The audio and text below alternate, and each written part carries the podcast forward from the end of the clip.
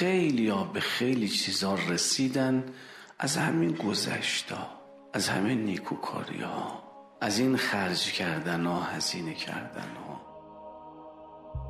یکی از چیزهایی که در زندگی اهل بیت بارزه و بالخصوص در مورد امام مجتبا شدیدن دیده شده گزارش شده مطرح شده دوست و دشمن ازش نقل کردن اون اصل تعامل انسانی با دیگران. در روایت داره که خداوند اسماع پنجتن رو از خودش مشتق کرد. یا محسن و به حق این احسان به معنای عامش نیکوکاری خوب عمل کردن خوب رفتار کردن. اون چیزی که تو روایات خیلی تأکید شده آیات تأکید کرده. والذین جاهدوا فینا لنهدینهم سبلنا. اونهایی که در مسیر ما تلاش می‌کنن و نهایت کوشششون می‌کنن ما راههایی رو بر اونها باز خواهیم کرد. بعد میفرماد ان الله لمع المحسنین. معلوم میشه که این تلاش و این کوشش از جنس احسان و نیکوکاری است در فضای اجتماعی. خیلی ها به خیلی چیزها رسیدن. از همین گذشتا از همین نیکوکاری ها از این خرج کردن ها هزینه کردن ها زندگی امام مجتبا از قبل از امامت در زمان حیات پدرشون امیر المؤمنین و حتی در زمان امامت خودشون تا انتهای عمر یه چیز بارز همه گزارش کردن. نیکوکاری. چطور نیکوکاری؟ چه مقامیه؟ مقام احسان. اومد پیش امام مجتبا یه دو سه کلمه هم بیشتر ظاهرا تو روایت نقل نکرده که گرفت دارم. دستم خالیه. شاید به همین حد بیشتر نگفته. جلو زن و بچم شرمندم. حضرتی صحبت طولانی می‌کنه که حق شما گردن ما زیاده.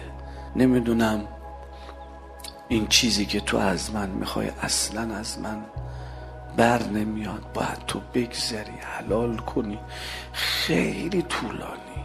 طرف شرمنده میشه. میگه که خب شاید دست امام خالیه که اصخایی کنه. میگه نه بمان. ولی هیچ وقت نمی‌تونیم. این رو زدن جوابش باشه قیامت.